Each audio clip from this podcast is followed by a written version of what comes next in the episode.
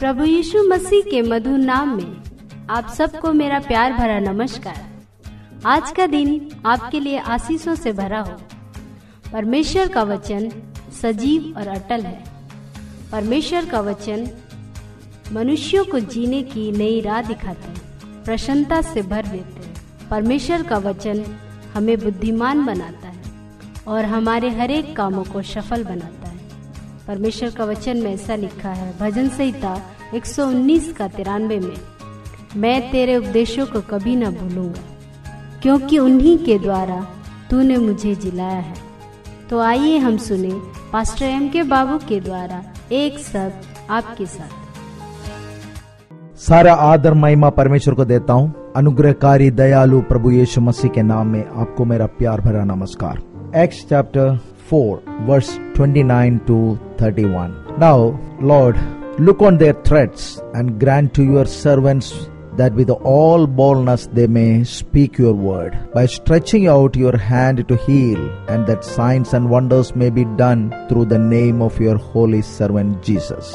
And when they had prayed the place where they were assembled together was shaken and they were all filled with the holy spirit and they spoke the word of God with boldness. प्रेरितों का काम चौथा अध्याय उसका उनतीस से इकतीस पद तक अब हे प्रभु उनकी धमकियों को देख और अपने दासों को ये वरदान दे कि तेरा वचन बड़े हियाव से सुनाए और चंगा करने के लिए तू अपना हाथ बढ़ा कि चिन्ह और अद्भुत काम तेरे पवित्र सेवक यीशु के नाम से किए जाएँ।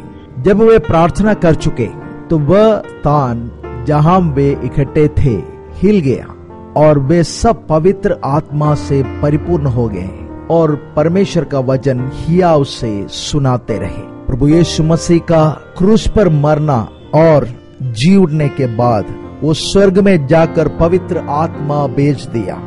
जब चेलों ने उस पवित्र आत्मा को पाया वे सामर्थ से भर गए। एक अभिषेक उनके ऊपर आ गया। उस अभिषेक में सामर्थ और अधिकार था। सामर्थ इसलिए है कि सामर्थ का काम करे। मतलब शैतान का छावनी में प्रवेश कर कर उसको बंदी बनाए।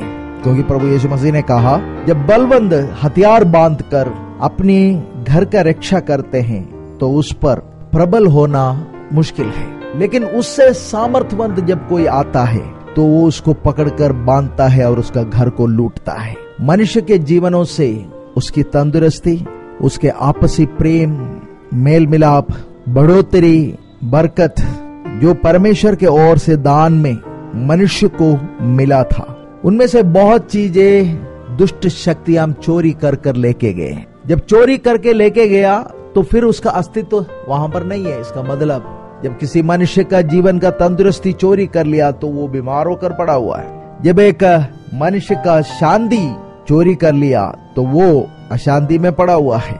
जब एक मनुष्य के अंदर का मेल मिलाप चोरी कर दिया तो वो कलेश में पड़ा हुआ है। और इसी तरह हम जीवनों को देखते हैं, एक भरपूर जीवन का कमी लोगों में दिखाई देते हैं। उसका कारण यह है कि दुष्ट शक्तियों ने उनके जीवन के अंदर का परमेश्वर का दिया हुआ बातों को चोरी कर लिया है। जब परमेश्वर उसको वापस देना चाहते हैं, ऐसे मनुष्यों को इस्तेमाल करते हैं जो उसके सामने समर्पित करते हैं, आज्ञाकारी बनते हैं। उस कार्य को करने के लिए बड़े जोश के साथ आगे आते हैं, उन्हें परमेश्वर वो सामर्थ देता है। फिर अभिषेक में दूसरी बात यह है, अधिकार। क्योंकि हम जानते हैं, हर एक इलाके में किसी का अधिकार चलते हैं। जैसा आज हम दुनिया में देखते हैं कि एक विलेज से लेकर देश तक या देशों के बीच में वहाँ तक एक अधिकार चलते हैं और वो नियुक्त किया हुआ अधिकार होंगे या चुने हुए अधिकार होंगे या परंपरा से मिला हुआ अधिकार होंगे, उस अधिकार से वो करते हैं। और इसी तरह इस वातावरण में भी बड़े अधिकार है, जो अंधकार के अधिकार है। जिस वातावरण में वो फैला हुआ है, जब तक उस अधिकार से बड़ा एक अधिकार वहाँ पर पहुंचेगा, तब दूसरा अधिकार नाकाम हो जाते हैं। फिर उसका अधिकार नहीं चलता, क्योंकि उससे बड़ा अधिकारी आ गया है। और बड़ा अधिकारी कौन हो सकता है? जो असल में उसका मालिक है, वही है बड़ा अधिकारी। चाहे वो एक छोटा बच्चा क्यों ना हो तो भी वो बड़ा अधिकारी है। उदाहरण के लिए, अगर किसी का पूरा संपत्ति किसी ने चोरी करके बैठा है, और अधिकार से वो बोलते हैं कि ये मेरा संपत्ति है, मेरा अधिकार है इसके ऊपर। लेकिन असली अधिकार वाला एक छोटा लड़का वहाँ पर पहुँचते हैं जिसका वो था। वो है असली अधिकारी।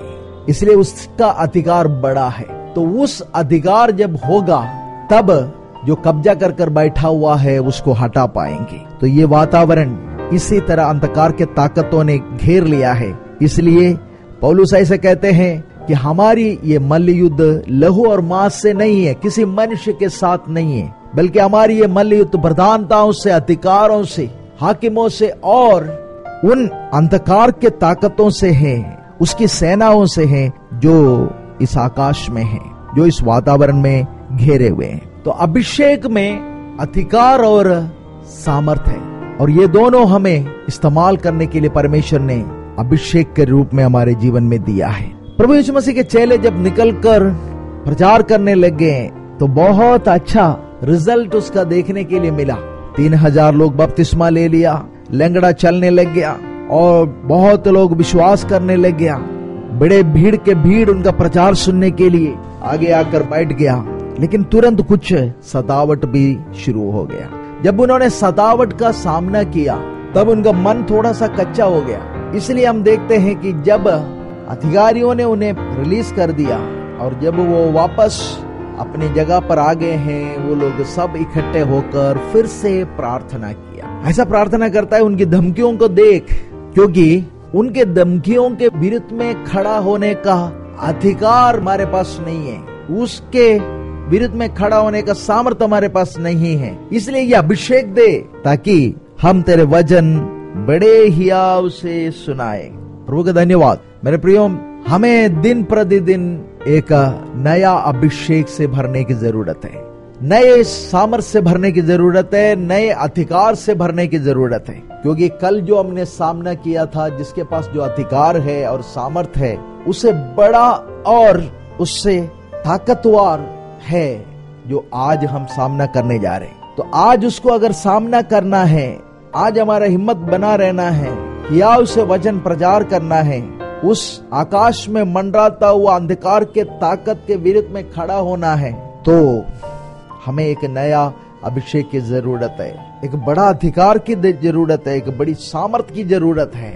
इसलिए रोज हमें ये प्रार्थना करना चाहिए कि प्रभु, एक नया अभिषेक से आज मुझे भर दे, क्योंकि कल तक जो मैंने सामना किया है, वो नहीं आज जो मैं सामना करने जा रहा हूँ। उन ताकतों से नहीं है जो आज मेरा मुकाबला होने जा रहा है। और जब उन्होंने ऐसा प्रार्थना किया और उन्होंने कहा कि चंगा कर फिर से और अद्भुत कार्य हमारे मध्य में हो जाए, तब वे लोग सब आत्मा से परिपूर्ण हो गए और फिर वज़न हियाव से सुनाते रहे इसका मतलब एक नया अभिषेक उन्हें मिला। इसलिए उस नया अभिषेक जब हमारे जीवन में आते हैं तो उसके अंदर एक नया अधिकार है, एक नया सामर्थ्य है और उसमें जब हम आगे चलते हैं तो अंधकार के ताकतों का गढ़ टूट जाते हैं और परमेश्वर का राज्य का सामर्थ प्रकट हो जाते हैं। इसलिए मेरे प्रियो, एक बार हमने अभिषेक पाया तो उससे हम संतुष्ट ना रहें, क्योंकि ये मल्ल युद्ध मनुष्य के साथ नहीं, उन अंधकार के ताकत के साथ है। जहाँ पर हम जाते हैं, वहाँ का जो अधिकार है, सामर्थ है, हो सकता है बड़ा होगा। इसलिए उस अधिकार से बड़ा एक अधिकार। क्योंकि ये धरती और जो कुछ दिखते हैं, सब कुछ परमेश्वर का है। जब परमेश्वर हमें अधिकार देते हैं तो इसका मतलब है परमेश्वर का सब कुछ जो शैतान चोरी करके गया है, उसको वापस लेने का अधिकार और सामर्थ है, हमें देते हैं। नए अभिषेक में भरकर हम आगे बढ़ने के लिए परमेश्वर मदद करें। प्रभु यीशु आपको आशीष दे।